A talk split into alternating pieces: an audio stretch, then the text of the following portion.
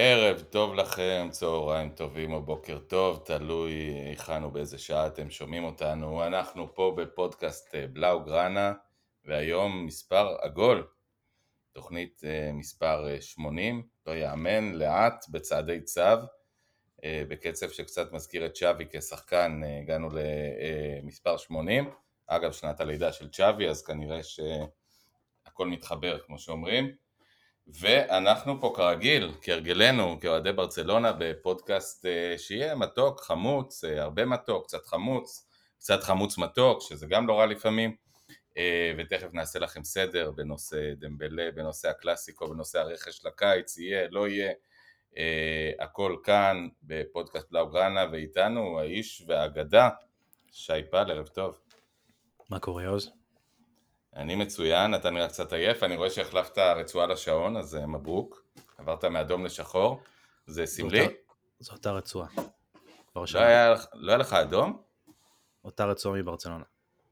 ואיתנו אה, מרמת, מה נגיד, פרמין לופס, אה, ידידנו אה, תום אה, רוזנבסר, ערב טוב. ערב מצוין, מה העניינים יאוז? אני מצוין, אתה אכלת, שתית, לגמת, נגסת. All good and ready to go. ready to go, אז יפה, אז יש לנו פה באמת פודקאסט מספר שמונים, קודם כל באמת מברוק, באמת לא הולך ברגל, זאת אומרת שמונים תוכניות, נכון שפרוסות על פני שלוש עונות לא פשוטות, כולל עונת הקורונה, וארבע עונות, סליחה, ארבע עונות. שזה קצת מוזר, אבל בסך הכל גם, גם עונות מוזרות ומעניינות, ומסי, והולך וחוזר, וכמעט בא ולא בא, ואליפות וצ'אבי, והנה אנחנו אתמול אחרי משחק קלאסיקו שהיה נורא כיפי, וגם בשביל משחק אימון שוחק ברמה די גבוהה. היה נורא כיפי? כן, אני נהניתי. לא נהנת? נהנת מהתוצאה הסופית. מה, לאורך המשחק קצת פחות נראה לי, לא? קודם כל, היו שלבים שכדורגל טוב, של, באמת של משחק צירופים שהזכיר כמעט טיקי-טקה ברמות של אלפיים ועשר. לא רבים, אבל היו כמה שלבים שם שכדורים עברו מרגל לרגל במהירות מאוד מרשימה. אני חושב ששמחתי לראות את אוריול רומאו, יש להגיד לדעתי, משחק יפה ונראה מחובר. בסך הכל הייתי מרוצה, טרשטגן שומר על כושר טוב, לבנדובסקי עוד לא נכנס לעניינים, פרמין לופז מאיים להיות אנסו פאטי של עונת, מה זה היה? אלפיים ותשע עשרה? אז... אני באתי מעט מאוד ציפיות לקלאסיקו הזה, בתחושה שהיא ב-עשרים דקות הראשונות שיחקנו סבבה לגמרי, הייתה ענת כדור טובה, קצת היפותנטיות מקדימה, מהפציעה של קריסטיאנסן וההכנסה של אריק, והפציעה של גונדואן וההכנסה של סרג'י רוברטו, אתה רואה שוב פעם ושוב פעם ושוב פעם שאין ספסל. וברגע שאתה פוגע במרקם מאוד עדין של ה-אחד עשר הראשונים, ה-שתים עשרה הראשונים הכי טובים שיש לברצלונה, אתה פשוט יורד שתיים שלוש רמות למטה. היו רגעים שמדריד ישבה עלינו פשוט. התוצאה משקרת בעיניי. ה-אקס ג'י שלהם היה שלוש, שלנו אחד נקודה תשע, הם הגיעו למצבים שלהם, הם פשוט לא כבשו, ואתה יודע, אתה נשאר עם השורה התחתונה הנחמדה הזאת בסוף של קלאסיקו שניצחת בו שלוש אפס, אבל זה לא מה שקרה במשחק, ולפני השער הגולאסו של, של פרמין לופז, אנחנו סבלנו, אני סבלתי אישית. סבלת, סבלת מלחץ או סבלת מהמשחק, או משניהם? סבלת מהמשחק, כי, כי, כי זה לא היה משחק.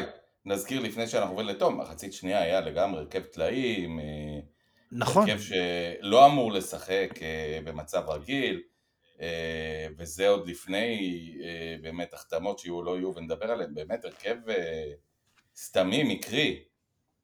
נכון, והתחושה שלי היא שצ'אבי זרק את, ה... את, את ברסה בית למגרש, הייתה שהנה הם הולכים לעשות את המהפך הזה, והם לא עשו, פשוט בטו בדלי כמו שנקרא. והיה נחמד לראות אגב את ויניסיוס או את ביתה שבאמת בערך אם היו עוזבים את הכדור לדעתי היה עובר את החצי מהצד השני.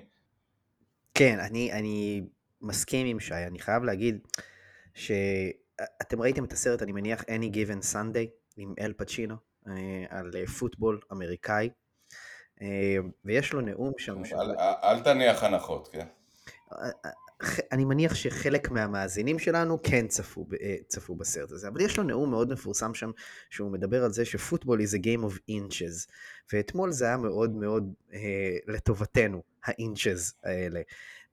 אנצ'לוטי דיבר על זה שהוא בחיים שלו לא ראה חמש קורות ומשקופים במשחק אחד, יש דווקא מקרים שזה קרה לקבוצות ששיחקו נגד מדריד, ו- ו- ולא למדריד עצמה. אז היה לנו המון מזל באינצ'ז האלה. עכשיו כולנו שמחים וסבבה, כי שלוש אפס זה די מהדהד, אבל זה היה מאוד מאוד מאוד קרוב להיראות אחרת לחלוטין. ולצורך העניין, מה ששי אמר על המחציות עצמן, אני ממש רגע לפני הגול של פרמין, אני... אני אמרתי לעצמי, לעזאזל, לא עשינו כלום כל המחצית השנייה. שום דבר, שום דבר, נאדה, לא היה, לא היה, לא היה איום אחד ממשי של ברצלונה כל המחצית השנייה. זה היה אה, שממה. עכשיו, שי ציין את זה שיש להם, אה, אה, שלברצלונה אין ספסל, ו- וזה ניכר. במיוחד למשל כש- כשגבי לא יכול uh, לבוא ולתת uh, uh, את uh, רוח הנאורים שלו ואת הרעננות שלו, זה כן היה משהו שחסר באיזשהו שלב במשחק, uh, אבל ל- למדריד יש, יש איכויות. uh, אני רוצה לגעת בשני שחקנים uh, חדשים ש- ששיחקו אתמול פעם ראשונה, ו- uh, או לפחות אנחנו ראינו אותם uh, חוץ מהמשחק מול ארסנל פעם ראשונה, שזה אוריול רומאו ו... גונדואן. גונדואן, גונדואן, איך אומרים, אם זה היה בעיתון אפילו לא היה מקבל ציון, כי כמה הוא לא שיחק. אז הוא שיחק חצי שעה. כן, זמן, הוא גם לא היה כל כך טוב, אבל באמת לא הספיק להתחמם. נכון, אבל אני כן שמתי לב שהוא סוג של ציר, שזה מאוד ברור, יש איזושהי היררכיה בקישור הזה שצ'אבי פתח איתו, שזה אוריול רומאו בתפקיד דפנסיבי מובהק. בוא ניגע בו, בו שנייה. אחד האנשים בקהילה שלנו, אחד מחברי הקהילה שלנו, חנן, נתן עליו חוות דעת קטנה שאני חושב ששווה להזכיר. הוא כתב שבסך הכל יש לו משמעת טקטית, הוא חסון, הוא אגרסיבי, הוא, הוא פיזי, הוא יודע לספוג קצת לחץ, הוא, הוא מה שנקרא קשר אחורי עם קבלות, ועם זאת, הראיית משחק שלו רחוקה מזו של בוסקץ למשל, שכן רואה את השני מהלכים קדימה.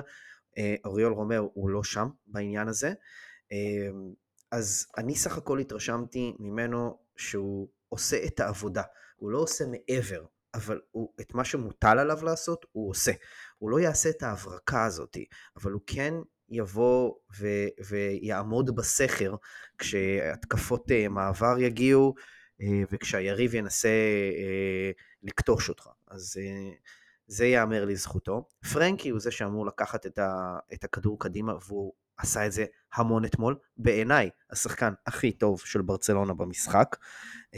נדמה לי שגם ככה היה ברוב את חוץ מטרשטגן, משחקני שדה, הוא היה ציונים הכי גבוהים, גם בעיתונות.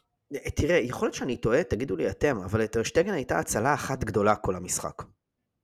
נכון? שזה הביתה החופשית של רודריגו, כן, בדיוק. הייתה לו הצלה אחת באמת מרשימה. מעבר לזה, העבודה שלו... זה מה שאני אומר, הייתה לו ביתה חופשית אחת של רודריגו שהוא לקח, ומעבר לזה היו לו איזה שניים, שלושה מצבים שהוא פשוט זינק ברחבה לכדורי גובה, דברים לא כל כך טריוויאליים, אבל לא בשמיים. המשחק שלו היה בסדר. הוא לא היה תמנון אתמול, הוא נתן אגב משחק... שאנחנו רגילים לראות, אגב, שוערים גדולים, בעבר אולי יותר, אפילו משנות ה-שמונים, ה-תשעים, שוערים בטוחים כאלה, שעומדים בשער, ולא יותר מדי צריכים, מה שנקרא, למתוח את האיברים, לזינוקים, אלא נמצא במקום, מקבל כדורים, וכמובן הרבה מזל, אבל יוז, לא ב- ניגע עכשיו. ב- בקורות שלהם זה לא כדורים שטרשטגן הדף לקורה, זה כדורים שפשוט פגעו בקורה, ולא היה למה לא, לעשות. לא, לא, היה הרבה מזל, אין לי ויכוח. אני, אני רוצה לדבר איתכם על דבר אחר, אגב, על גונדואן, דיברנו בזמנו, על, על ה... לפחות אני טענתי, ונדמה לי שגם הייתה הסכמה, שהרי את בוסקץ אי אפשר להחליף אחד לאחד. פשוט אין, שחקנים עם סט היכולות שלו, אה, כמו שהן, זה, זה כמעט בודדים כאלה בעולם, אולי רודר, אולי אפילו זה לא. ידוע. כלומר, יש בזה משהו מעניין, לקחת את אוריול רומאו, שבוודאות עושה היום הגנה יותר טובה מבוסקץ בשנה האחרונה, ומצד שני את גונדואן, שאולי הוא באופן כללי מוסר יותר טוב מבוסקץ, ובעצם, אבל כמובן מגן פחות טוב מבוסקץ, ובעצם לצוות את שניהם, שכל אחד בעצם לוקח, אתם יודעים, לחלק את התיק של בוסקץ בעצם לשני תיקים, להבות את הקישור קצת, שזה באופן די ברור מה שצ'אבי עושה, ובעצם קיבלנו את, את גונדואן ואוריול רומאו כאיזה סוג של בוסקץ משודרג ביחד, לא ראינו מספיק מגונדואן. אבל אז אתה מדלל את ההתקפה. נכון, אז תכף נדבר על זה, על מה קורה שמדללים את ההתקפה, נדבר על עוד משהו שלבדובסקי אתמול לא היה כל כך טוב, אבל יותר משהו לא היה טוב, אני חושב שהוא לא קיבל הרבה כדורים. כלומר, לא מספיק הזינו אותו כפי שצריך להזין חלוץ ברמתו. זה אולי תוצאה גם של אגף אחד במקום שני אגפים אמיתיים בהתקפה לדבר, כלומר ארבע ארבע שתיים ולא ארבע ארבע שלוש מלא. גם, אבל בלדה שיחק כקשר לפעמים על קו שמאל. מה ש... מה שמעניין אגב, וראינו את זה גם במשחק נגד ארסנל, פרנקי משחק לפעמים קש... אחורה יותר מאוריול רומאו, הם כן חופפים באותה עמדה בסגנון של דאבל פיבוט, כמו שחזינו שזה יקרה, כמו שפרנקי שיחק עם שונה באייקס, ולפעמים עם בוסקץ, ונראה לי שצ'אבי לאט לאט כן יעבור וידגיש את הארבע קשרים האלה, בשביל להשליט עוצמה באמצע. יש לנו אגב התפוצצות של קשר, כלומר שאתה מסתכל על הקשרים, אפילו אם תוציא את פרמין לופס שאולי תכף נדבר עליו, ואפילו את, אז יש לנו בעצם את צ'אבי ואת את גבי. את צ'אבי. כן, גם צ'אבי הלוואי, אבל גבי, גבי, פדרי, פרנקי דה יום, גונדואן, אוריול רומאו, סרג'י רוברטו כסותם חורים כלשהו, עדיין יש לנו את קסיה גם בסגל, כדאי להזכיר. כלומר, יש לנו בעצם סגל של שישה, שבעה, שמונה קשרים, שכל אחד יכול לפתוח גם בכל מערך, זאת אומרת, אבל הם קשרים מרכזיים, כולם באופיים, אף אחד לא שחקן כנף. כן, כן. הקישור מרוב... הקישור מבורך, מקדימה פחות, במיוחד עם האופרת סבון עם דמבלה עכשיו.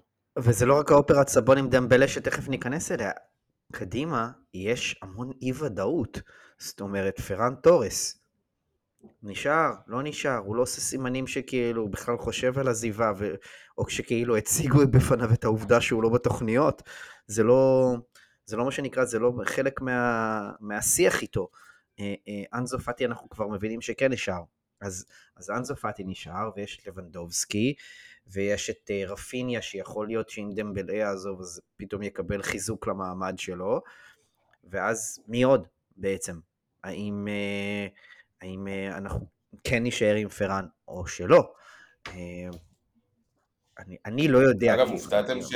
שרפיניה למעשה, כמו שזה נראה עכשיו, וזה עוד עם גבי פצוע ולא קשיר, כמעט יצא מהרוטציה, זאת אומרת, או לא נגיד מהרוטציה, אבל ודאי יצא מהרכב. ו... זה שדמבלה מתועדף, זה שדמבלה מתועדף על פני רפיניה, אנחנו יודעים שצ'אבי לא, אבל לא רק שהוא מתועדף, הוא... בעצם צ'אבי עולה עם שני שחקני התקפה ברורים, כלומר זה שם את רפיניה באופן די ברור מחוץ להרכב ב- ב- ב- בסיטואציה הזאת, אנחנו תכף לדבר על סיטואציות אחרות. נכון? לא, לא זה, אותי זה לא הפתיע, אני ידעתי שדמבלה בריא, לבנדובסקי בריא, רפיניה לא יפתח ב- בהרכב. בואו נדבר על ההגנה, היו אתמול אמנם ריאל מדריד הגיעו להזדמנויות, צריך להגיד, ריאל מדריד קבוצה מאוד מאוד חזקה מקדימה, הרבה יותר מה שהיא חזקה מאחורה, במיוחד בכנפיים, אני חושב שאפילו אבי נימני, השידור הבינוני, נגע בזה שריאל חלשה בכנפיים של ההגנה, כלומר מגנים באמת לא ברמה שהם מתאימים לשאר הקבוצה, הקישור שלהם עובר איזה שהם חילופי דורות, אבל התקפה עדיין מאוד חזקה, בסך הכל יצירתית, ויניסיוס, רודריגו ושאר החבר'ה, פלינגהם גם אם תרצו, למרות שהוא קשר, בעצם ההגנה עמדה סביר, אפילו שנכנסו סרג'י רוברטו ואריק, ההגנה עמדה סביר, אני לא אומר שלא יכולנו לספוג שני שערים במחצית שנייה, אבל היא עמדה סביר. כשקבוצה מגיעה מולך ל-אקס ג'י של שלוש, זה לא אומר שהיית סביר, לא היית ברזל, הם עדיין הגיעו למצבים שלהם. לא היית ברזל, אבל היה סביר. אני חושב שמהצד של קונדה והראוכו היה סבבה, ומהצד של אריק ולפעמים קצת בלדה זה היה פחות טוב. אריק הוא חור, אין מה לעשות. דווקא אריק עשה אתמול כמה פעולות מפתיעות. ביחס לרמה שלו, אבל עדיין לא חורים. הנגיחה של חוסלו נגיד בסוף, ועוד כמה פעמים שרודריגו הביך אותו באחד על אחד. זה נפילה, זה נפילה בהשוואה לקריסטיאנסן, אין מה לעשות.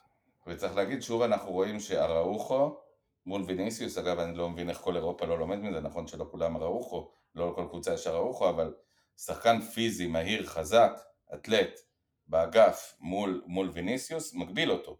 בסוף שולח אותו להרבה דריבלים חסרי משמעות. לא לכל אירופה יש ראוכו.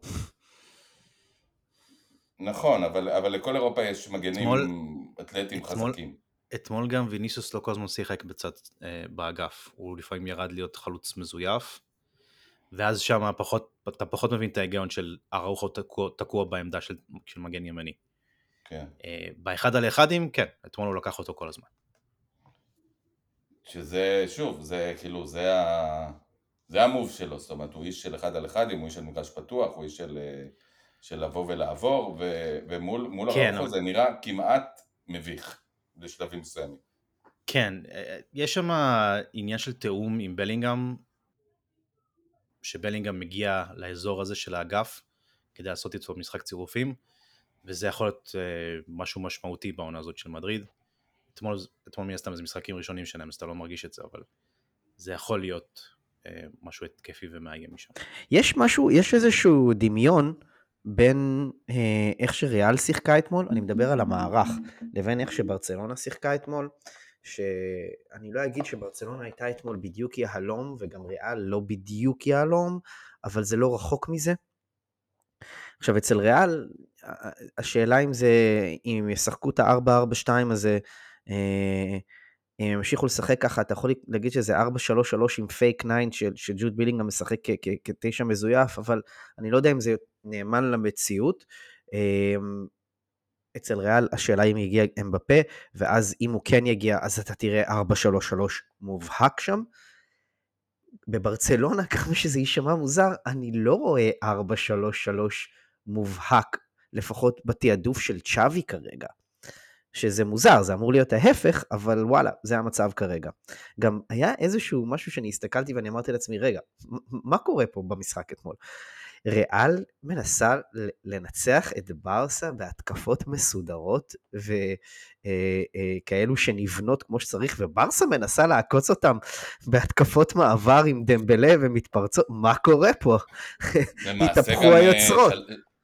שלטה בכדור יותר מאיתנו. אגב, איך, איך אתם באמת רואים את הריאל של העונה הזאת? זאת אומרת, כאילו על פניו הרבה מאוד כוכבים, אתם רואים את זה מתחבר? בוודאי. שי, הפסימיסט הידוע. נכון. צריך לזכור, ריאל בשנה שעברה לא הייתה בעונה טובה, עם כל הזה, העונה לא טובה שהייתה לא רחוקה מלגמר עם כלום. היא נגמרה עם גביע בקושי. יש להם בעיות שהם מבינים שיש להם, כמגן שמאלי אחד, המגנים. ומגן ימני, וכמובן החלוץ שכנראה יגיע, כמו שזה נראה כרגע. כנראה יגיע אמבפה, אם כי צריך לזכור, אמבפה הוא סוג של שחקן כנף, חלוץ כנף כזה. אגב, מבלי לדבר יותר מדי, זהו, מבלי לדבר יותר מדי על ריאל, אני רק אגיד ש... כדאי לדבר כי יריבה ישירה לפחות על כל תואר בעצם. היה ואמבפה יגיע, בסופו של דבר הוא שחקן וורלד קלאס, זה אנדרסטייטמנט, מי שיגיד שהוא הטוב בעולם כיום, יש לו קייס טוב מאוד. זה לא מופרך. אני רק אגיד שבתכלס, העוצמה של אמבפה האמיתית, היא בדיוק במשבצת של ויניסיוס. אז יכול מאוד להיות שאמבפה ישחק כחלוץ מרכזי, ואז יהפוך למכונת שערים, מאוד יכול להיות, זה עדיין לא יפיק ממנו את המירב. השאלה היא אם זה הוא שיהיה חלוץ מרכזי, או שיכול להיות שבכלל ויניסיוס יזוז קצת קדימה, אבל לדעתי האבולוציה הזאת היא יותר סבירה עבור אמבפה מאשר ויניסיוס. אבל נראה, בוא נגיד ככה, אלה לא הצרות שלנו, והן צרות של עשירים. לגמרי. לא, זה לגמרי, זה לגמרי, אני לא מסכים, אגב, זה לגמרי הצרות שלנו, ליטרלי, הצרות שלנו עשויות להיות מהחבר'ה האלה, אבל אמרת אמבפה ויניסיוס, זה בעצם קצת גם אמבפה ניימר, לא? כאילו, same same. כן, אבל ניימר ואמבפה החליפו צדדים, זה לא, הוא לא תקוע שם בצד שמאל, הם מחליפים, הם שחקנים מספיק אינטליגנטים כדי להחליף. כן, אבל ניימר מאוד אוהב לבוא משמאל פנימה, והוא ימני. ניימר גם אהב להיכנס לרחבה. נכון, ניימר לדעתי, נכון להיום, הוא לא שחקן טוב כמו ויניסיוס, אבל ניימר ורסטילי יותר מוויניסיוס. ניימר יכול לשחק את העשר, בעיניי. הוא יכול לעשות את זה, זה לא משהו בלתי אפשרי עבורו. יכול להיות השחקן שהמשחק עובר דרכו. ויניסיוס פחות, השחקן הזה. הוא הרבה דברים אחרים יותר, אבל הוא פחות ורסטילי. בוא נדבר על ברסה. בוא נדבר על ברסה. אני רוצה לחבר אתכם לדמבלה, אני רוצה לחבר אתכם לדמבלה, ושוב, לא רוצה לדבר על מדריד, כי היא יריבה ישירה שלנו, ואנחנו רוצים להאמין שתהיה יריבה שלנו גם באלופות שנה הבאה, זאת אומרת שנגיע לרמות האלה של גם נוכל לפגוש אותה. בואו נדבר על ברסה. קודם כל, אני הייתי קצת אופטימי מאוד סיבה, כי הגנה זה משהו שאני מרגיש שבסוף יעמוד במקום. זאת אומרת, ברגע שתהיה לנו את רביעת בק המוכרת, עם טרשטגן שנראה בכושר לא רע, עם איניגו מרטינז כמחליף, עם מרקוס אלונסו כמחליף, סופו של דבר, אני רואה את זה כרביעה הגנתית לא רעה, שוב, אם נדרדר להם מקומות של שלוש ארבע פציעות ונחזור לסרג'י רוברטו ארי גרסיה, אז אנחנו לא רוצים להיות שם, אבל בסך הכל זאת רביעת הגנה, אני, אני מאמין שההגנה תעמוד, אני מאוד מעניין אותי לראות מה צ'אבי יעשה העונה בהתקפה, ושוב, יש גם משהו של מאמן, ועוד לא דיברנו על זה, חושב מספיק, לקחת פרויקט כמו אנסופטי, כמו, כמו פרן, שעושה רושם שלפחות אחד מהם, לא שניהם יישארו בקבוצה, ו, ולקחת אותו כפרויקט ולהגיד לו, בוא, אני עושה ממך סופרסטאר, כמו דברים שפפ גוארדיולה עשה, אגב, כמו שעשו עם צ'אבי עצמו, שהיה סוג של שחקן מאכזב, ובעצם רייקארד הפך אותו לסוג לכוכב, ולאחר מכן כמובן עם פפ כבר הוא היה כוכב. לקחת את החבר'ה הלא מנוצלים האלה, אבל שיש להם כדורגל, ולבוא להגיד בוא, בוא, אני מכניס אותך ונושא ממך סופרסטאר, זה משהו שהייתי מצפה לראות באבולוציה של צ'אבי, בעונה השלישית שלו כבר כמאמן ברצלונה, לא מלאה, אבל שלישית, משהו שהייתי רוצה לראות אותו עושה. איך אתם מסתכלים על זה? אז אני, אני רוצה להגיד, יוז, שזו, שזו שאלה טובה, ו, ואתה, אני בעצמי חשבתי על זה, שצ'אבי צריך להוסיף את המעמד הזה. אגב, פפ, יאמר לזכותו, היה לו את זה מההתחלה. זאת אומרת, מה, באמת, הוא, הוא לקח קבוצה שהוציא ממנה את רונלדיניו, ורצה להוציא את אתו, ורצה פשוט לטפח את השחקנים האלה, להביא אותם לרמה אחרת, את כולם. את צ'אבי ואת אינייסטה, הוא עשה את זה עם פיקה, והוא עשה את זה איתם, הוא עשה את זה עם כל הסגל של ברצלונה, אוקיי? ופפ עשה את זה, וצ'אבי עדיין לא כזה, הוא צריך לסגל לעצמו את זה. אני לא יודע מי המועמדים, הקנדידטים היותר מובהקים אצלו, אבל אתה כן יכול לראות שהוא הוציא מפרנקי דה יונג, הרבה יותר ממה שקומן הוציא ממנו, לצורך העניין. בתרומה שלו לקבוצה. אפילו דמבלי. אגב, אגב, תום, אני לא מסכים, אני חושב שבחצי עונה המלאה האחרונה של קומן, אותה עונת גביע מפורסמת, ודיברנו על זה. כן, היו, היו קטעים ש, ש, שפרנקי היה נראה השחקן הכי טוב בעולם גם תחתיו, היה, היה, היה מושלם, גם קבע שזה שלושה ארבעה שערים ברצף נדמה לי, או זה, היה, הוא היה מדהים. בסדר, אבל, אבל התרומה של שאלה, פרנקי, אבל, התרומה של פרנקי בעיניי לפחות לא נמדדת רק בשערים. תום, אבל אני רוצה לשאול שאלה אחרת, אני רוצה לשאול מי יהיה השחקן, מי יהיה השחקן שצ'אבי ייקח אותו ויגיד לו, אתה מוכשר, יש לך כדורגל, ואצלי אתה גם תהיה כוכב. מי היה האיש הזה? יש כאלה שהוא עשה את זה כבר. לא פדרי, כי פדרי, כי פדרי כבר היה כוכב.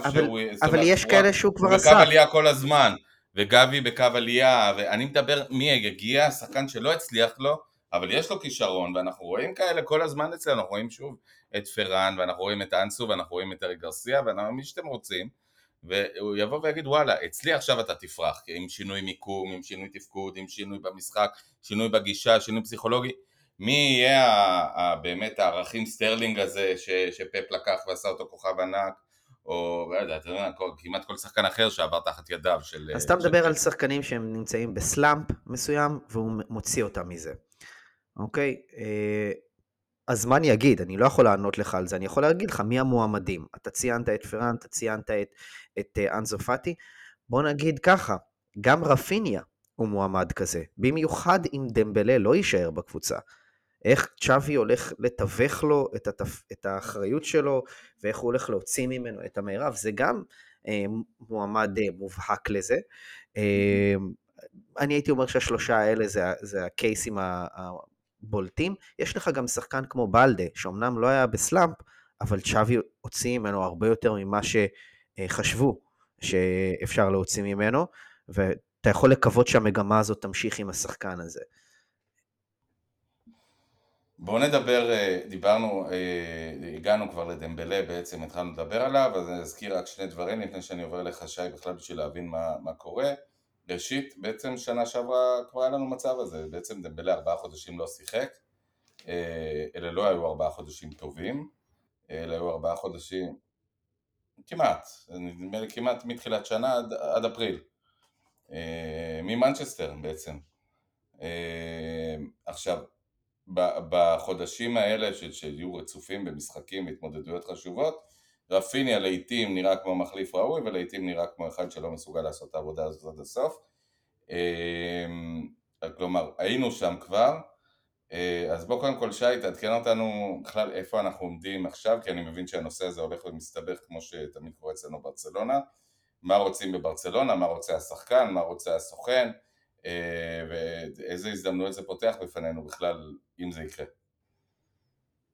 אני חושב שדמבלה היה רוצה להישאר בברצלונה, אני חושב שהסוכן שלו, מוסה סיסוקו, ויש לו עוד סוכן נוסף, דוחפים אותו אה, לעבור לפריז, כזכור, סעיף שחרור, חמישים מיליון יורו, עשרים וחמישה מתוכם עוברים למשפחה של דמבלה. ולאחר. אגב, רק סליחה שאני יוצא אותך, תסביר לי, איך שחקן שנקנה ב-מאה מיליון יורו? בהערכת החוזה שלו, הקודמת, שהייתה לשנתיים, הם סיכמו, הם גילו לסיכום עם מוטאו אלמן, שיש סעיף שחרור של חמישים מיליון יורו שתקף מהראשון ביולי עד השלושים ואחד ביולי.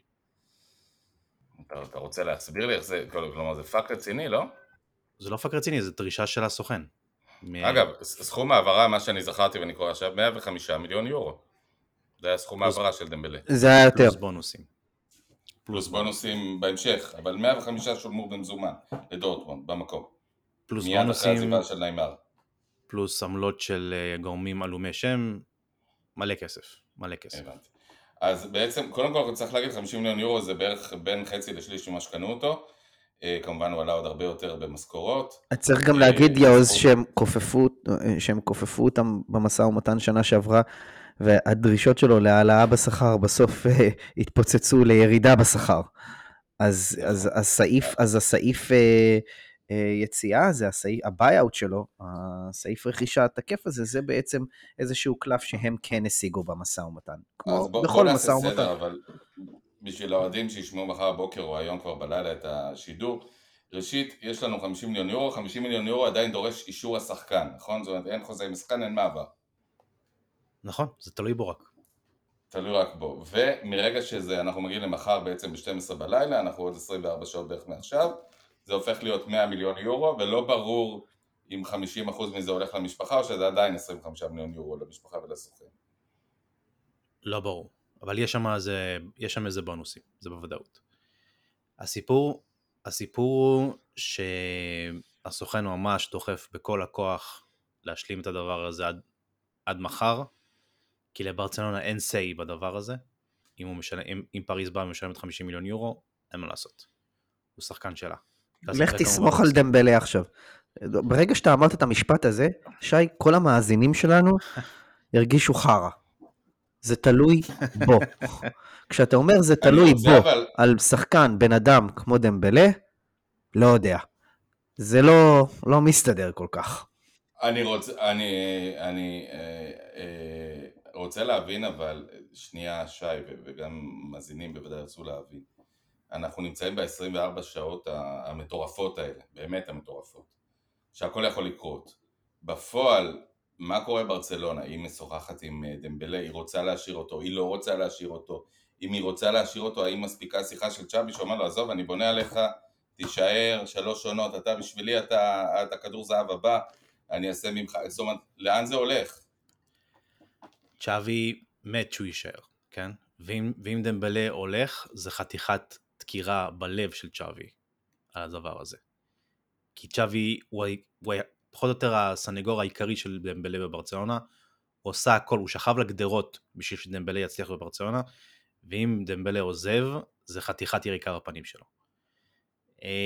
בהנהלה של ברסה, אני לא חושב שכאילו, חלק רוצים שישאר, וחלק היו שמחים שהוא יעזוב, בגלל שדמבלה עם ההיסטוריה שלו והכל, הם, הם עמדו מול עזיבה בחינם שלו בקיץ שעבר, ובסוף, אם הם השיגו עשרים וחמישה מיליון יורו עליו, זה גם יהיה הישג מבחינתם. כי גם, ש, גם שסיכמו לסעיף שחרור הזה ב-חמישים מיליון יורו שתקף לחודש, היו אנשים שחשבו שהוא בכל מקרה יהיה פצוע, לחלק לא מבוטל מהעונה הבאה, אז בסדר, בוא ניפטר ממנו כבר. ואני עדיין חושב שיש חוסר אמון בברצלונה כלפי הקשירות של דמבלה, לאורך של עונה שלמה, זה לא משהו שהוא הוכיח לנו אחרת בזמן הזה. אתה יודע, אני קצת עברתי על, על, על תגובות של אנשים בקהילה, לפוסטים שעלו בשעות האחרונות על דמבלה.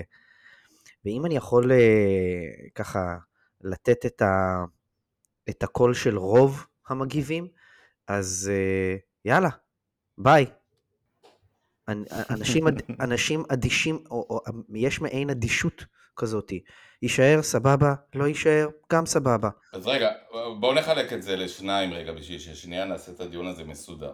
יש לנו בעצם שלוש אפשרויות, דמבלה נשאר, דמבלה הולך ב-חמישים מיליון, שזה למעשה הופך ל-עשרים וחמישה מיליון, שזה באמת סכום מצחיק, או דמבלה הולך ב-מאה מיליון, שאז בוא נגיד לפחות חמישים, שישים, שבעים מיליון הולך לברצלונה. בתוך המשחק הזה, בוא נלך על שנייה על שתי אפשרויות הקיצון, אחד הולך ב... אחד נשאר, שתיים הולך ב-שבעים מיליון, או שמונים או שישים. איפה אתם נמצאים במשחק הזה, שי? אני לא חושב שנגיע שם. נכון להיום, אני פשוט חושב שה... אני לא חושב שפריז תתחיל לנהל משא ומתן על משהו ש... לא, עזוב משא ומתן, אני שואל, הוא יכול ללכת ביום רביעי ב-מאה מיליון? מינוס מה שישאר לנו, והוא יכול להישאר. איפה אתה עומד בשתי אפשרויות הקיצון האלה? נעזוב שנייה את האפשרות האמצעית, שהיא בוודאות פחות טובה. אני הייתי רוצה שהוא יישאר.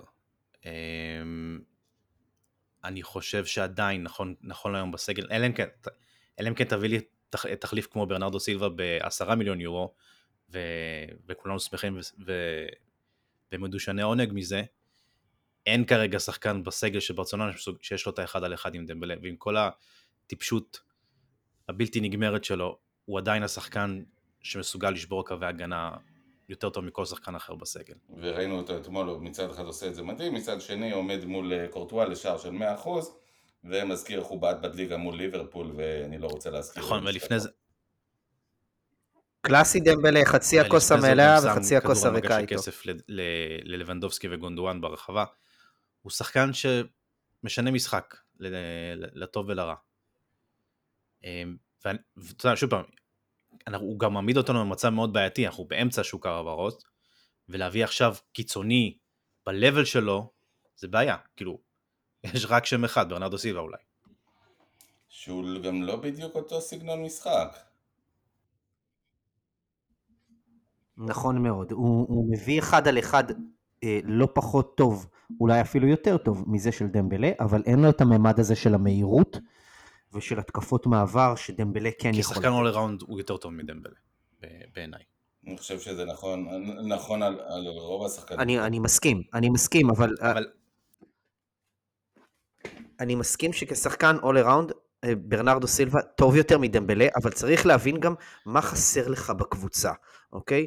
עכשיו, זה, אני לא אומר שיש לנו הרבה שחקנים כמו ברנרדו סילבה, אבל את היצירתיות שיש לברנרדו סילבה, אנחנו יכולים למצוא גם אצל גונדואן וגם אצל פדרי לצורך העניין, במידה מסוימת קצת יותר אחורה גם אצל פרנקי דה יונג. את המהירות שיש לדמבלה, ביחד עם האחד על אחד, זה באמת משהו שקשה למצוא בשוק, אני מסכים איתך, ועוד פעם, אני גם, אני בדומה להרבה מאוד אנשים בקהילה שלנו, הוא הצליח להסניא את עצמו על הרבה מאוד אוהדים של ברצלונה, אוקיי? ואני אתמול, אגב, לפני שהוא כבש, אני אמרתי, החריאת הזה, איך מתאים לו לשים גול, ולסבך את, את, את העניין הזה של ההישארות או העזיבה שלו, עוד יותר עכשיו, ובאמת כך היה.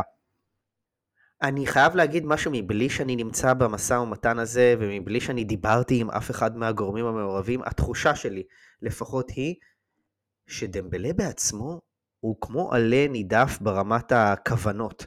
זאת אומרת, אין לו שום כיוון אמיתי שיש לו, שניתן לשכנע אותו מאוד בקלות, וניתן להוליך אותו. אז כמו ששי אומר, אמורה להיות שיחה של צ'אבי איתו, מאוד יכול להיות שזה יתה אותו לכיוון מסוים, אבל באותה מידה גם הסוכן שלו והמשפחה שלו יכולים להטות אותו לכיוון אחר.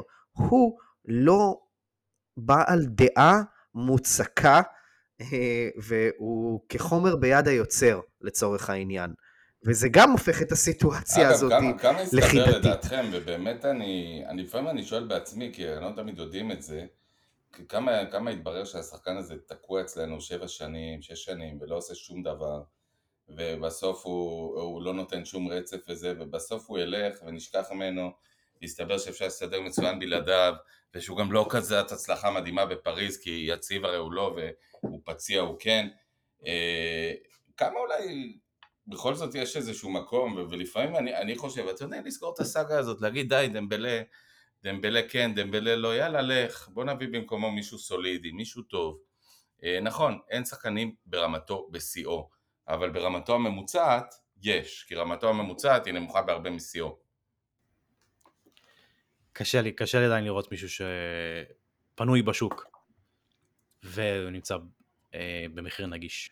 מה לגבי, אגב, אה, לא כמחליף, אבל... מעניין אם במהלך הערב אנחנו... מעניין, במהלך הערב אנחנו נשמע אופציות לטרייד על נאמר ודמבלה. אז בואו, אני רוצה לחבר אותנו לשני דברים באמת מעניינים. ראשית, דיברנו על כמה עסקאות שנמצאות על הפרק, עם חברה סעודית, עם חברה כזו, עם חברה אחרת, ריסל של זכויות השידור, שאמרות להחזיס כסף מחדש. בעצם היינו צריכים לקבל אישור על הדברים האלה, אבל עוד לא קיבלנו אישור רשמי, נכון? פס הייתה אמורה להודיע על זה באופן רשמי ביום חמישי, וזה לא קורה. וזה לא קורה כי זה לא קורה, או זה לא קורה כי זה ככה סגירות של הרגע האחרון? זה לא קורה כי הבנתי שיש בירוקרטיה משפטית.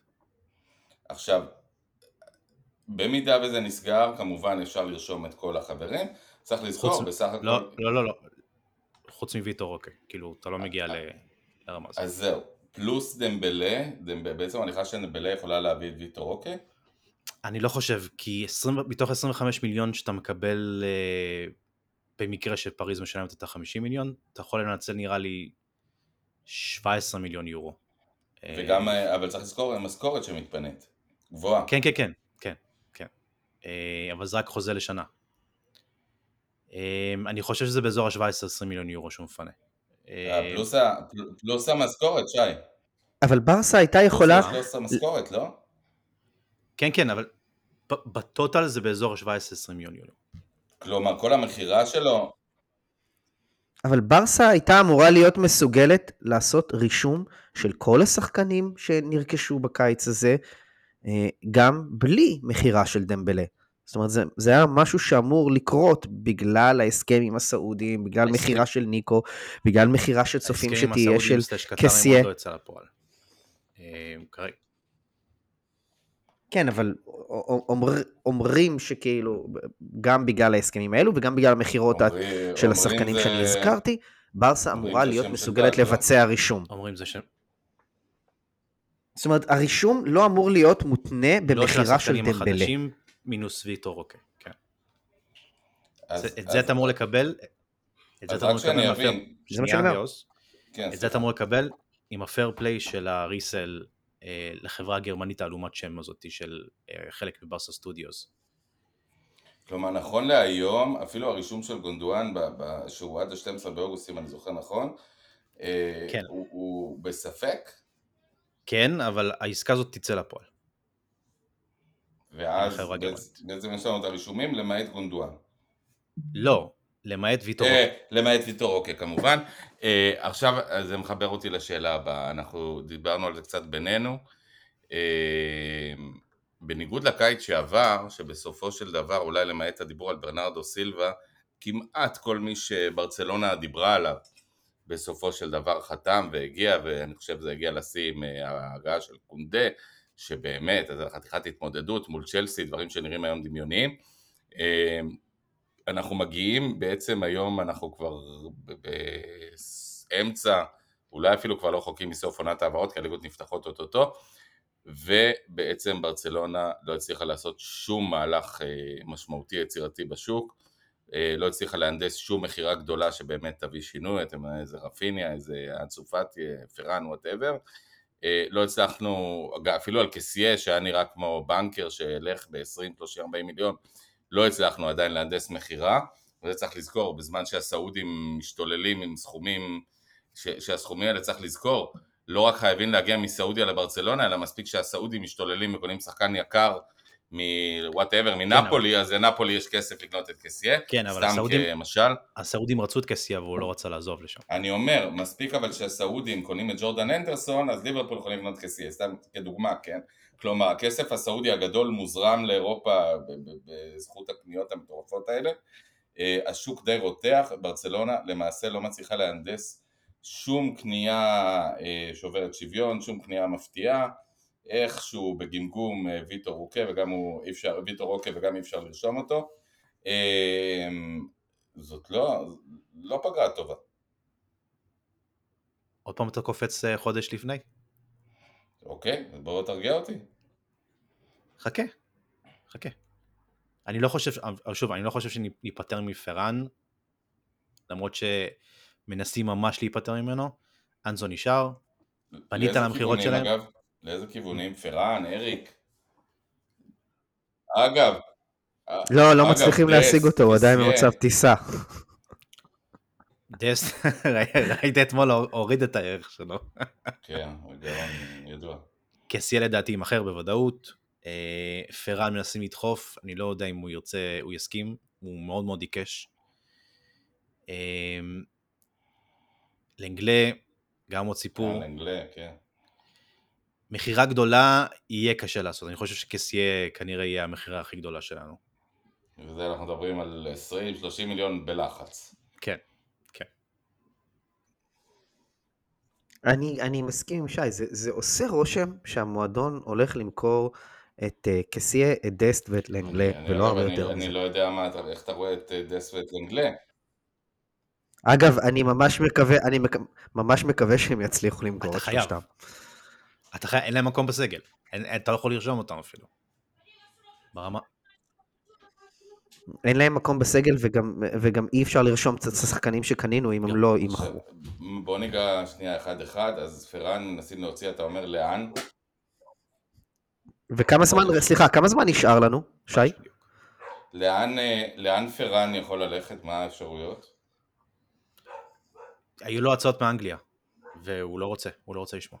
מה לגבי, אז פרן, אנגליה, מה לגבי דס, יש בכלל הצעות? אני יודע, בארץ. יש. הפועל באר שבע, בני ריינה, מכבי חיפה. נראה לי ריינה, ריינה זו מועמדת בחירה לקחת את דסט. איזה נפילה. דסט הוא הביטקוין של ברצלונה. אגב, אני עדיין, ושוב אני אשאל אתכם, דסט הרי כדורגל יש, כלומר, ראינו אותו עושה דברים יפים בעבר. מה הסיכוי שצ'אבי ייקח אותו, יגיד, אני עושה מדס. אבל, אבל... בלדה של צד ימין. הוא אהבל, כדורגלן אהבל. אין בקבסה כלום. שום דבר? לא לכדורגל של ברצלונה. אתה משתיל את המוח שלו בתרנגולת רץ על הקצב, מבקש פרגית? כן, חד משמעית. הבנתי.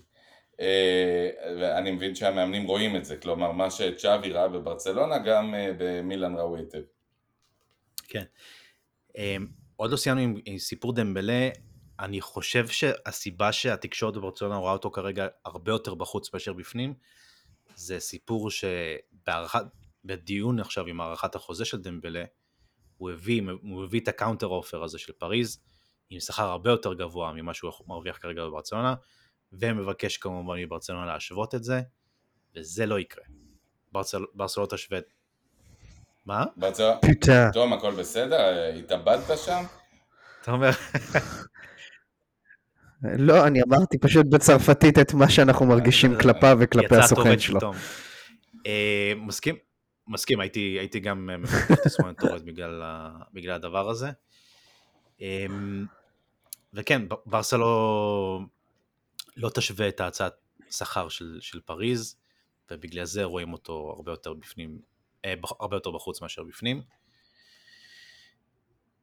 בעיה, בעיה. נשארנו עם uh, לנגלה, לנגלה עכשיו... לא בעונה, לא בעונה נוראית, ב, לא בעונה נוראית ב, בטוטנהאם, לא בעונה מושלמת, אבל שנייה, גם לא יוס, בעונה צבא.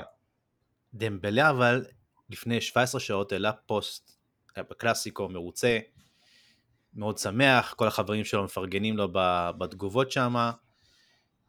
שחקן שנמצא רגע לפני מעבר לפריז סן ז'רמן, לא אמור לעשות דברים כאלה.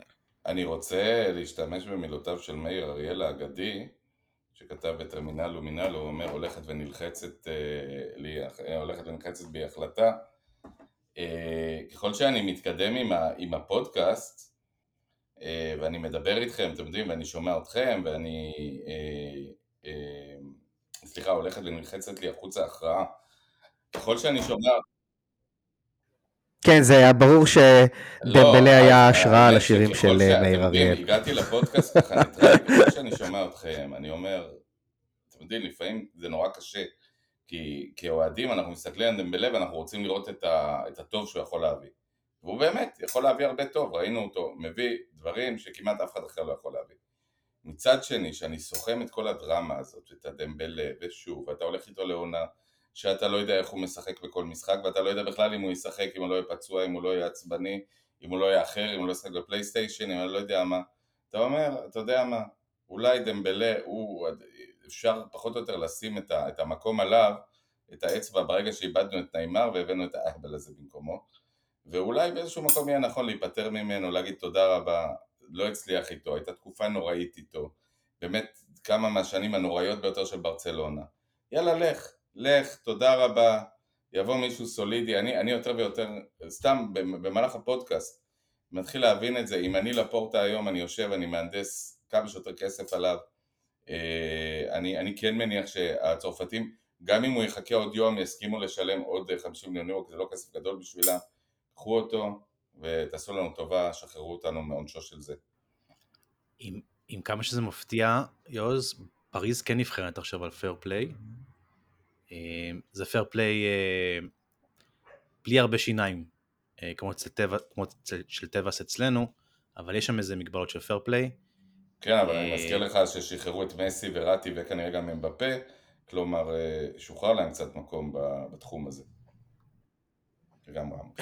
גם רמוס. יש פה הרבה כסף אגב, יש פה הרבה כסף חבר'ה אלה. כן, כן, זה, זה נכון.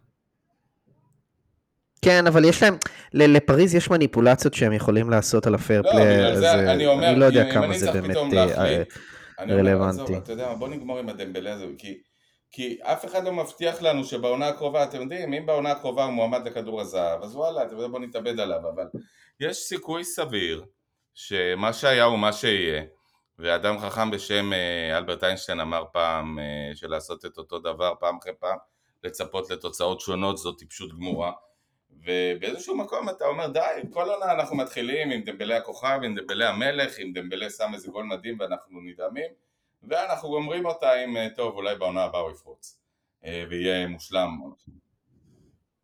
אז אני אומר לך שמה שאתה, מה שאתה אומר עכשיו, זה הסנטימנט של מרבית מהמאזינים שלנו והחברים בקהילה. אין ספק שהאפסייד שלו, אני, אני אסתכן ואגיד, הוא לא רק יותר טוב מכל שחקן בברצלונה, הוא יותר טוב כמעט מכל שחקן בעולם. האפסייד שלו, שהוא משחק בסיאו, הוא מדהים, הוא משחק ברמות שכמעט אנחנו לא רואים שחקנים משחקים ככה. אבל זה אפסייד שהוא קורה מעט מאוד בכל עונה. בוא נגיד את האמת. כן, כן, זה מה לעשות. די, אתה, אתה הולך להתאבד אחרי השידור, אני רק נכין את האוהדים? חלילה. לא, ניכר, ניכר שיש איזה מחשבה. יש לי, יש לי יום הולדת ארבעים מחר. אני... די, באמת? מזל טוב. פליסידד, פליסידד, איך שאומרים? ב... ב... פל... בקטלנית אומרים פליסיטץ. פליסיטץ, אצלי אומרים סנחיל וג'מיל. בכנפי הג'מיל. שי, איך אתה חוגג? ופה אצלנו בקיבוץ אומרים מזל טוב. אני לא אתאבד אם דמבלה יעזוב, אני חושב שהאנטגוניזם כלפיו הוא מוצדק באלף אחוז, הוא הרוויח את זה ביושר. מצד שני, אני דואג לצ'אבי, וצ'אבי כרגע במצב בעייתי, אם דמבלה עוזב, וברסה עם פייר פליי בחורבן, שכנראה לא יאפשר לה... אתה לא דואג שאתה תתאבד, אתה דואג שצ'אבי יתאבד. אני דואג ש... בדיוק, בדיוק. במיוחד אם הוא... ולדעתי הוא היה על הסף שנה שעברה מספר פעמים. תשמע, אם דמבלה עוזב, אני חושב שצ'אבי תופס אותו מהאוזן, וזורק אותו מהמטוס. פעמה הזאת. אני בעד, אם הוא כבר שילמו לנו עליו, הכל בסדר. הכל סבבה. אגב, אפשר גם לעבור פחות או יותר מעל פריז עם המטוס, ולזרוק אותו מדויק כבר ישר למתחם אימונים. חוץ מהחבר'ה האלה, יש איזה רכש שמדברים עליו, שאמרנו ברנרדו סילבה, אמרנו פרסנדה, איוון? כן, אני חושב שעדיין המועדון שואף לקנסלו, זה, זה התסריט הכי אופטימלי של למגן הימני. פרסנדה כרגע בסטנד ביי. אני חושב שאם באמת נקבל אור אדום וברקס מסיטי לגבי קנסלו, אז ילכו על האלטרנטיבה. איך, איך יכול להיות באמת שסיטי מוכנה על פניו, אם אין לנו את הכסף הנכון להיפטר גם מברנרדו סילבה, גם מגנדואן שהיה מעולה שנה שעברה בשלבי הכרעה, גם וגם מקנסלו שהוא בכל מקרה שהמון אנוף. אני לא חושב שסיטי נלהבת להתפטר מברנרדו סילבה, אבל לפפ גוארדיולה יש פילוסופיה שאומרת שאם שחקן מבקש לעזוב, הוא פשוט נותן לו לעזוב. ובהקשר של ברנרדו סילבה, מה טיעון מציתי, כאילו אני רוצה לנסות משהו חדש? ברנרדו סילבה חולם לשחק בברצלונה. ברנרדו סילבה, כמו שאנחנו אוהבים, כמו שאנחנו אוהבים לראות, יש לו מלא תמונות כילד עם חולצות של ברצלונה, גדל על רולנדיניו, גדל על מסי. כמו ויניסיוס. כן, כמו גונדואן, שאם שמעתם את הרעיונות איתו, מכיר, הוא אנציקלופדיה לברצלונה. כולל... לא, אבל שאמרתי על ויניסיוס, אבל אני לא צחקתי, ויניסיוס אוהד ברצלונה שרוף. היה אוהד ברצלונה, כן. בהקשר הזה, שים לב, אלה שחקנים שהם יותר יצירתיים ויותר טכניים, והם מתכתבים עם סגנון המשחק שמוכירים בברצלונה, וסוג השחקנים שברצלונה יותר אוהבת, אינייסטה, צ'אבי, פדרי וכו'. אז, אז כן זה מתאים. רק לגבי מנצ'סטר סיטי, הערה אחת, אנחנו יודעים שפפ חולה על שחקנים מהסוג הזה, הוא אפילו אמר שאם הוא היה יכול לשחק רק עם קשרים, אז הוא היה, הוא היה משחק רק עם קשרים, לדעתי אגב בעונה הקרובה אנחנו, אחרי שהוא הוריד את הקוף מהגב של לזכות בליגת האלופות, אז הוא בכלל התפרע מבחינה ניסיונית עם כל מיני דברים שהוא יעשה, מערכים וטקטיקות שונות, אבל... לא יודע לגבי זה, אבל אנחנו, אנחנו כן צריך להגיד שמנצ'סטר סיטי, מאבדת בקיץ אחד, אומנם קיץ שמח מבחינתם, אבל עדיין הם מאבדים בקיץ אחד גם את גונדואן, שהיה קריטי בשבילם בעונות האחרונות, גם את ריאן מחרז, ששיחק פחות העונה הזאת, אבל בעונה לפני זה שיחק קצת יותר, והוא גם על המשבצת הזאת של ווינגר קריאטיבי כזה, ויכול מאוד להיות גם את ברנרדו סילבה. זה לא שיש להם חוסר בקריאייטיב שם, מה יש להם? עדיין שידע לקחת נכון, יש להם מאמן, יש להם יש להם עוד משהו חוץ ממאמן, יש להם עוד משהו חשוב חוץ ממאמן, שזה ארנק. מה זה ארנק? זה לא שהם יביאו אתם בפה, אבל אבל אבל אבל יש להם מאמן. לא, מה שאני בא להגיד זה ש ש... ונכון, ולמאמן הזה, כמו ששעה אמר, יש את הפילוסופיה שלו, שאם שחקן רוצה לעזוב, אז הוא יעזוב, אבל אני חושב ש... ש... ש... אני לא בטוח שפפ יוותר על ברנרדו סילבה כל כך מהר, זאת אומרת, הוא לא ילך above and beyond כדי לשכנע אותו, כמו מה שצ'אבי המסכן עכשיו עומד לעשות בעוד איזה שעתיים, עם ה... חידה הזאת שנקראת אוסמן דמבלה, אבל... אני חושב שהוא כן היה שמח אם ברנרדו סילבה יישאר, במיוחד לאור העובדה שהוא כן איבד את גונדואן ואת ריאן מחרז. הוא לא ייאבק עליו אבל עד מוות, מה שלצערי צ'אבי עומד לעשות בקרוב ממש. דיברנו על כל העברות שחייב להגיד, היה פעם סרט גורילות בערפל, אז אנחנו למעשה העברות בערפל, כי אנחנו, אנחנו לא באמת יודעים, הפאזל הזה עוד רחוק מלהסתיים, ושמות עוד יעלו וירדו, ואנחנו כיוון שאנחנו תלויים גם בפייר פליי, ובסכומים, ובהחתמות, וב עסקאות מהצד, אנחנו למעשה יושבים היום שנים עשר יום לפני ההרשמה שאנחנו צריכים לעשות של השחקנים לפני פתיחת הליגה, שלושה עשר יום, וחודש לפני תום מועד העברות, בעצם הכל יכול להשתנות, כמו ששי אמר, אל תמהר להספיד, חכה, אז בעניין הזה אנחנו הרבה לא יכולים להגיד. שאלות מהקהל? כאילו אנחנו יכולים לדבר, אבל אנחנו לא יכולים, הנתונים עדיין צריכים להסתדר.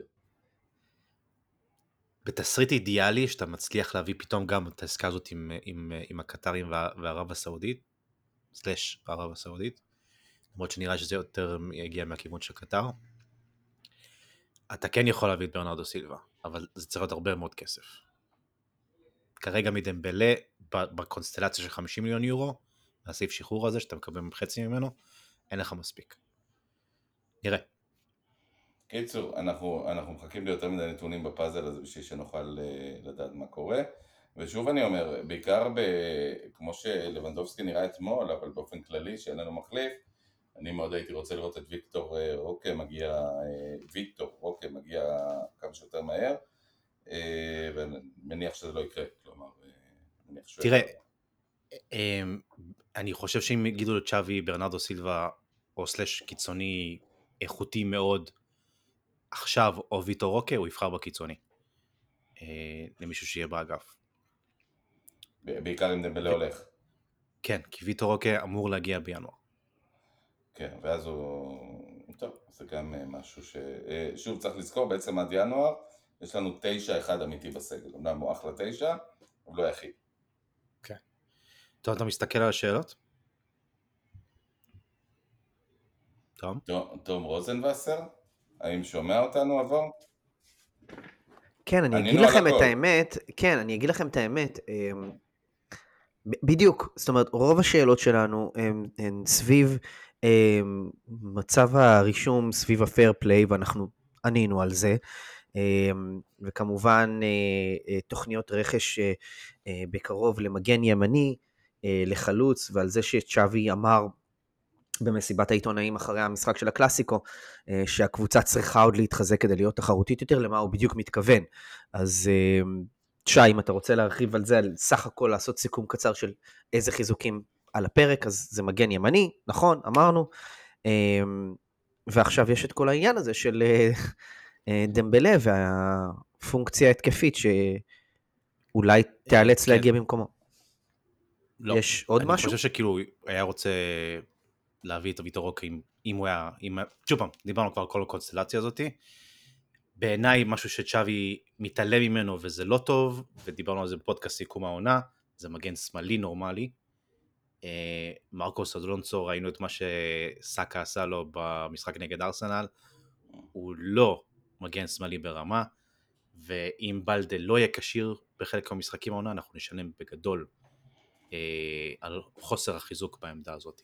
עזוב את זה, אני, אני מתרשם שקיץ שני ברציפות, אולי מסיבות חלקן כלכליות וכו', אנחנו מתחזקים בעמדות שאנחנו חזקים בהן, ומתקשים להתחזק בעמדות קריטיות, למשל מגן ימני, דיברת על שמאלי, הוא מדבר קודם על ימני, מגן שמאלי מחליף, וחלוץ תשע, שבעצם אנחנו, אני אומר שוב, הנה ונדובסקי עכשיו, לא מדבר על דרמה, מותח שריר לשלושה שבועות, ששלושה שבועות בשיא העונה זה יכול להיות שני משחקי ליגת אלופות, וארבעה משחקי ליגה, והמשחק גביע גם באמצע, אתה מוצא את עצמך עולה באמת עם פרן, עם אנסו, עם לא יודע עם מה, אבל בלי, נכון. בלי שום חלוץ אמיתי. נכון, נכון. ש- שזה, שזה טירוף מוחלט. אגב, ראינו אתמול את ריאל מדריד, הגדולה, מנסה לעשות את, ה- את, ה- את התרגיל הזה, לא ממש הצליח לה, כי אני חותם לכם, שאם אתמול היה שם את קרים בן זמה, במקום השחקנים של ריאל מדריד, שהם כולם כמעט ווינגרים, אז הם היו מבקיעים שער או שניים. אני, אני רק אגיד, אני רק אגיד משהו, יש לי משהו להגיד לגבי מה ששי אמר, וגם לגבי מה שיעוז אמר. יעוז, אתה אמרת שאנחנו מתחזקים איפה שאנחנו חזקים, והם לא מצליחים להתחזק איפה שאנחנו חלשים יותר. ושי, אתה ציינת את הבעיה הזאת של מגן שמאלי, שלא נותנים עליה את הדעת מספיק, כי בכל אין, אין בקאפ לבלדה. באותה מידה גם אין בקאפ ללוונדובסקי, כמו שיעוז אמר, ורואים את זה למשל בריאל מדריד, אגב גם ריאל מדריד, אותו דבר, זאת אומרת, הם מתחזקים בקישור, הם מביאים שחקן כמו ג'וד בילינגהם, או כמו ארדה גולר שנפצע, אבל מגנים שאין להם, הם לא מתחזקים שם, אז גם פה יש קצת דמיון בין שני היריבות. זה שהם עדיין לא הביאו חלוץ, אני כן מניח שהם הביאו, אבל ראינו את זה אתמול, מה קורה שקבוצה כזאת שהיא מוכשרת והכל עולה בלי תשע. אז, אז עם כל הכבוד גם לביניסיוס וגם לרודריגו, והם שחקנים שיודעים להבקיע, אבל הם לא בנזמה והם לא לבנדובסקי. נכון, אבל הם הולכים להביא תשע כנראה. כן, כן, אני, אני לא דואג, אני לא דואג לריאל מדריד, אני דואג לברצלונה. זהו, שעם כל הכבוד לזה שאני ציינתי, ציינתי דמיון מסוים, צריך גם להזכיר את השוני. בסופו של דבר ברצלונה מתמודדת מול ריאל מדריד, כשהידיים שלה קשורות. ואנחנו העלינו בעמוד השבוע את סך ההוצאות של מועדונים בספרד, וריאל מדריד, ריאל מדריד הוציאה יותר כסף מכולם, כולן ביחד, רק על הרכש של בילינגהאם, ואתה יודע שהם כנראה עומדים לרכוש עכשיו עוד איזה שחקן אלמוני מצרפת, אז זאת אומרת, ברסה מתמודדת. אגב, אני חייב להגיד שאני בכלל לא חושש מה... ממה שהם יביאו ריאל, כמו שאני חושש ממה שאנחנו לא נביא. כלומר, אין לי ספק, אני, אני באמת מאמין בשחקנים שלנו, וביכולות של פדרי ופרנקי די יונג, ולוונדובסקי וגונדואן ו- וגבי, ובאמת חבר'ה ש... אני לא מדבר כבר על הגנה מעולה. אני רק לא מצליח להבין אה, מה יקרה עם, עם, עם... זאת אומרת, אני כן מצליח להבין, אני, אני לא מצליח להבין איך הם לא... מביאים גיבוי, גם אם אנחנו מדברים אפילו על, על כמו לוק דה יונג שהביאו בזמנו ב, באמת בגרושים, כי, כי איך אפשר לעלות בלי, בלי תשע מחליף, איך, אתה, אתה מראש יודע שאתה עולה למגרש, נכה, או לפחות אה, עולה למשחקים אז, נכה. אז, אז אה, אומרים פרן תשע, אתמול שיחק תשע, לאנצו תשע, היה פעם, היה פעם תשע מורצח דווקא. אגב, שם, שם גול מדהים של תשע, פרן. כן. אפילו חצי, חצי מספרת, סוג של. אני חושב, כולם, אני חושב שכל עוד ברצלונה חשב... עזוב את הגול, המס... המסירה שהוא קיבל. אגב, השתלט יפה, הוא קיבל את המסירה קצת לרגליים של, של טיבו קורטואה, והוא עבר אותו מאוד מאוד מאוד יפה, לא קיבל איזה קרדיט מספיק בעיניי. אני חושב שכולם ציפו למספרת אחרת, וזה מספרת דרדלה כזאתי, אבל סבבה. אגב, אני ציפיתי לכדור שיגיע לשורה חמישים ושש למעלה, וזה שזה נכנס לרשת בכלל הופתעתי, אז זה לזכותו של פרן. אגב, שחקן קלאסיקו עם אגדי, לדעתי זה לא השער הראשון שלו בקלאסיקו. בכיר שחקני הקלאסיקו בכל הזמנים, בברצלונה. אחד, אחד, אחד הבכירים שבהם. אוהד אזורי פה שואל בתגובות, יכולים להרחיב על הקומבינה של ה-שישים מיליון שנכנסו, מה עם דמבלה? אוקיי. הקומבינה הזאת, זה, זה, משהו שמע, זה משהו מעניין. רגע, אם אתה עושה כמו רפי גינה כבר, תגיד, הקומבינה. הקומבינה הזאת של ברצלונה היא משהו מעניין. מצאו סלמונלה אצל לפורטה. עם כמה שהוא אוכל, זה לא מפתיע. הסיפור הוא כזה, ברסה מחה ארבעים ותשע אחוז מברסה סטודיוס בקיץ שעבר, ב-מאתיים מיליון יורו, מאה מיליון יורו לחברת אורפיוס מדיה של ז'אומר אורס, מאה מיליון יורו לחברת הקריפטו סוסיונס נקודה קום, והתשלום עצמו אה, לא נכנס במלוא. ברסה לא קיבלה מאה מיליון יורו במכה אחת מפה, ולא מאה מיליון יורו במכה אחת שם. זה היה מסודר לפי תשלומים, ומה שלפי אה, הקומבינה הזאת אמור לקרות, זה שאורפיוס מדיה וסוסיוס נקודה קום יעבירו כל אחת שמונה נקודה חמש אחוז אה, לחברה הגרמנית הזאת, והיא תקדים את התשלום לברסה אה, במכה אחת, ואז ככה ברסה אמורה לקבל לקיץ, שישים מיליון, אזור ה-שישים מיליון יורו, אה, ישירות לפייר פליי. תשמע שי, זה מרתק ברמות של נכון? אה, שיעור שנה א' בהנהלת חשבונות במכללת אה, בית שאן. אה, קריית אונו. קריית אונו. אה, יפה מאוד. חברים, אה, אני חושב שאנחנו מתכוון לסיום, כי אמרנו גם שנעשה היום פודקאסט מעודק לאוהדים שלנו. כמובן, שבוע הבא אנחנו נסתדל לעשות פודקאסט יותר מלא לפתיחת העונה. אבל שי, בבקשה. עדי זקאי שואל, למה בזבזנו תרגיל כזה טוב למשחק על הנייר בלי יותר מדי חשיבות? אתמול התרגיל בשער של דמבלה היה מושלם. היה מושלם. באמת תרגיל נפלא. כולל, אם תסתכל על הטיימינג של דמבלה, המוח, הציפור למנוח הזאת, עשה את התנועה פנימה, זה באמת משהו שעובדים עליו באימונים, זה לא מאולתר, וכדור גדול של פדרי גם.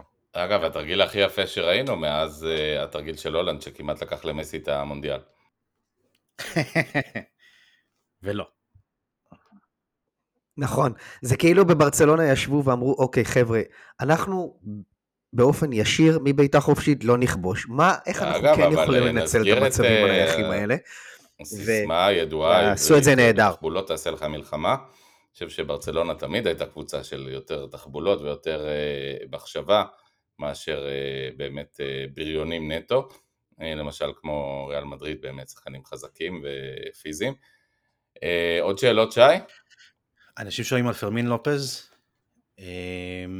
זה דיון מעניין, פליט, פליט למסיע, כן? מה זה פליט? עד, עד שנה שעברה היה בלמסיע, הוא שאל לעונה אחת. הגיע מסביליה,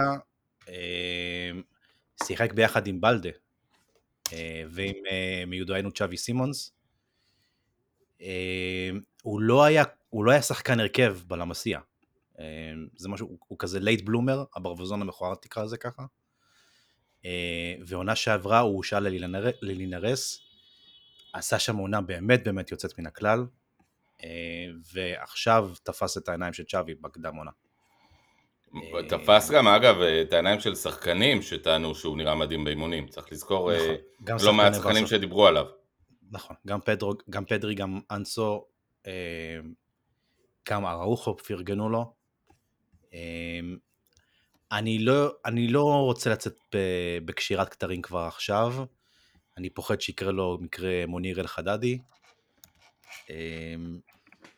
הוא? הוא עושה רושם ששחקן טוב, לא יודע אם סופרסטאר,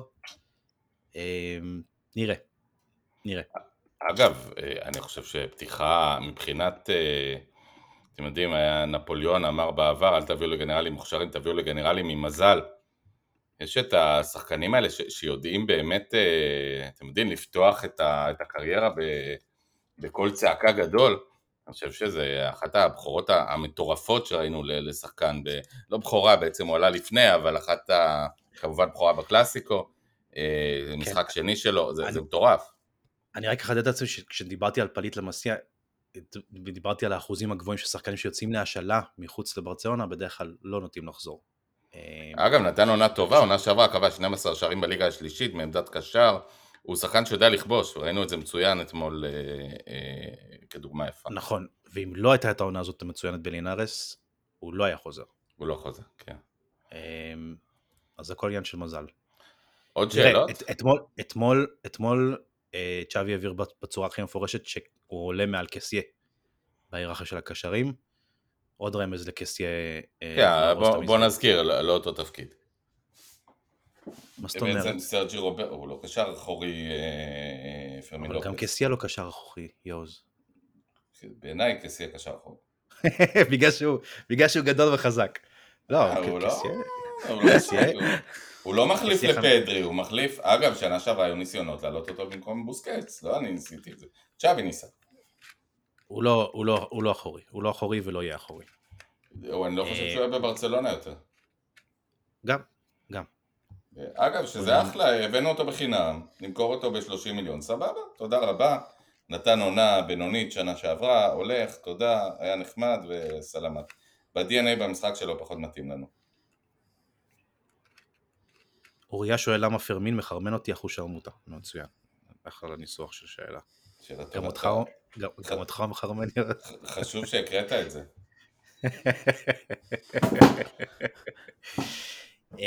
יום שלישי, יש הכרזה מעניינת, אנחנו לא יכולים לספר עליה עדיין,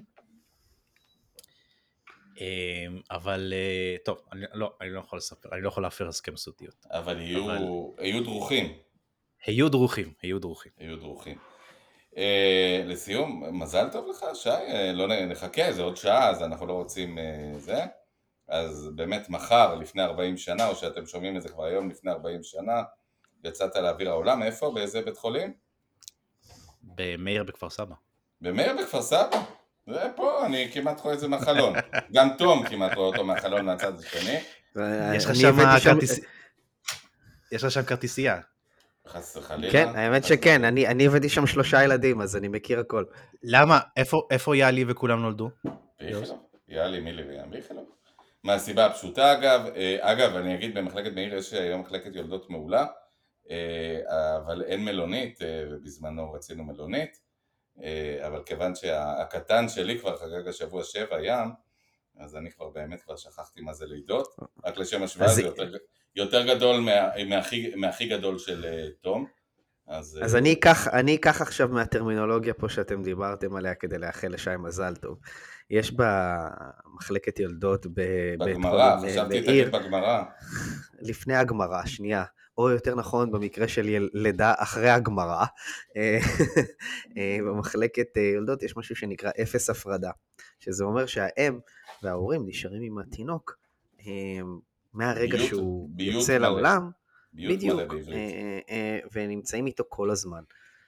וזה מתאים כשאני מאחל לך, מזל טוב שי, כי אתה נמצא איתנו כל הזמן. כי כולנו נמצאים כל הזמן בטלגרם ובפייסבוק ובאינסטגרם ובכל הרשתות והמפעל שהקמנו. רק אני אזכיר שלא איתו. יקר לכולנו. אנחנו לא ילדנו את שי. לא, אנחנו לא ילדנו את שי, לא ילדנו אותו, אבל אנחנו נהנים מזה שהוא נולד. אנחנו נהנים והיינו גאים בבן כמוך כולנו, שי, חצי גבורות, חצי גבורות זה לא צחוק, אתה כבר באמת בשליש הדרך ל-מאה ועשרים. חצי מכמות הפרקים בפודקאסט. ואני לא חישבתי, אבל ב-ארבעים שנה מאז שנולדת, אני חושב שראית לפחות איזה שלושים עד שלושים וחמישה תארים של ברצלונה, בעצם יותר אפילו, כי למסי לבד יש, כן, יותר. אז אני מאחל לך שלפחות תראה את הכמות הדומה ב-ארבעים שנה הבאות. אמן. מקרוב. וחברים יקרים, אתם מוזמנים לברך את שי על הדף כמובן, אגב, אתה מקבל מתנות בביט, ב... כאילו תלושים של הכל באמת בכיף גדול. מי שרוצה לשלוח לו אוף מטוגן של אהרוני, שמעתי שזה מדהים, אז אתם מוזמנים. מה הקטע של אוף המטוגן הזה? אומרים שזה אוף מטוגן מטורף, באמת, כאילו... זה הסנדוויץ' חביתה החדש. לא, לא, אנשים נופלים באמת ומשתחווים למול הדוכן שלו בסרונה, שווה ללכת, שי מחר... זה לא אמור להיות K F C כזה סטייל? לא, אבל זה K F C למתקדמים, שי. זה לא עוד K F C, זה להגיד שזה K F C, זה כמו... אהרוני עשה זאת שוב, הפרייד צ'יקן הזה משנה את כללי המשחק. לא, לא, לא, זה מומלץ מאוד, שי. אתה אכלת? לא. אתה אכלת? אבל שמעתי מאנשים שאני מעריך, ואצלך זה קלה, באמת, זהו. אז קודם כל שי, שתאכל הרבה אוף ותהנה. אני מוכן להניח את הגמבה בצד ולסוע לשם עוד מעט. אם אתה, אם אתה נוסע, תעבור, תביא לי חתיכה, תפנק. זהו, תודה רבה לכם, שי פל, האיש האגדה וילד היום הולדת, עד מאה ועשרים. תודה רבה לך, תום רוזנווסר, אגדה בהתהוות, וכבר עבר עד גיל ארבעים, אבל נאחל גם לך עד מאה ועשרים. ואני, זקן השבט. ותודה רבה לך, יאוז סבר. יאוז סבר, נוסע השבוע לברצלונה, הפודקאסט הבא שדר לכם בעזרת השם מברצלונה. אגב, נוסע לברצלונה ולא יראה משחק בברצלונה, כי משחק הראשון בחטאפה, ואנחנו חטאפה, ואנחנו ננסה אולי להגיע גם למשחק הזה באדיבותך, שי. אז תודה רבה לכם שהייתם איתנו, המאזינים, שתיונה טובה, שיהיה הרבה ניצחונות על ריאל מדריד, וכמו שאומרים אצלנו, בעידה, ויסקה ברסה. מזל טוב שי וויסקה ברסה. תודה רבה רבה. ויסקה ברסה חבר'ה. ביי ביי.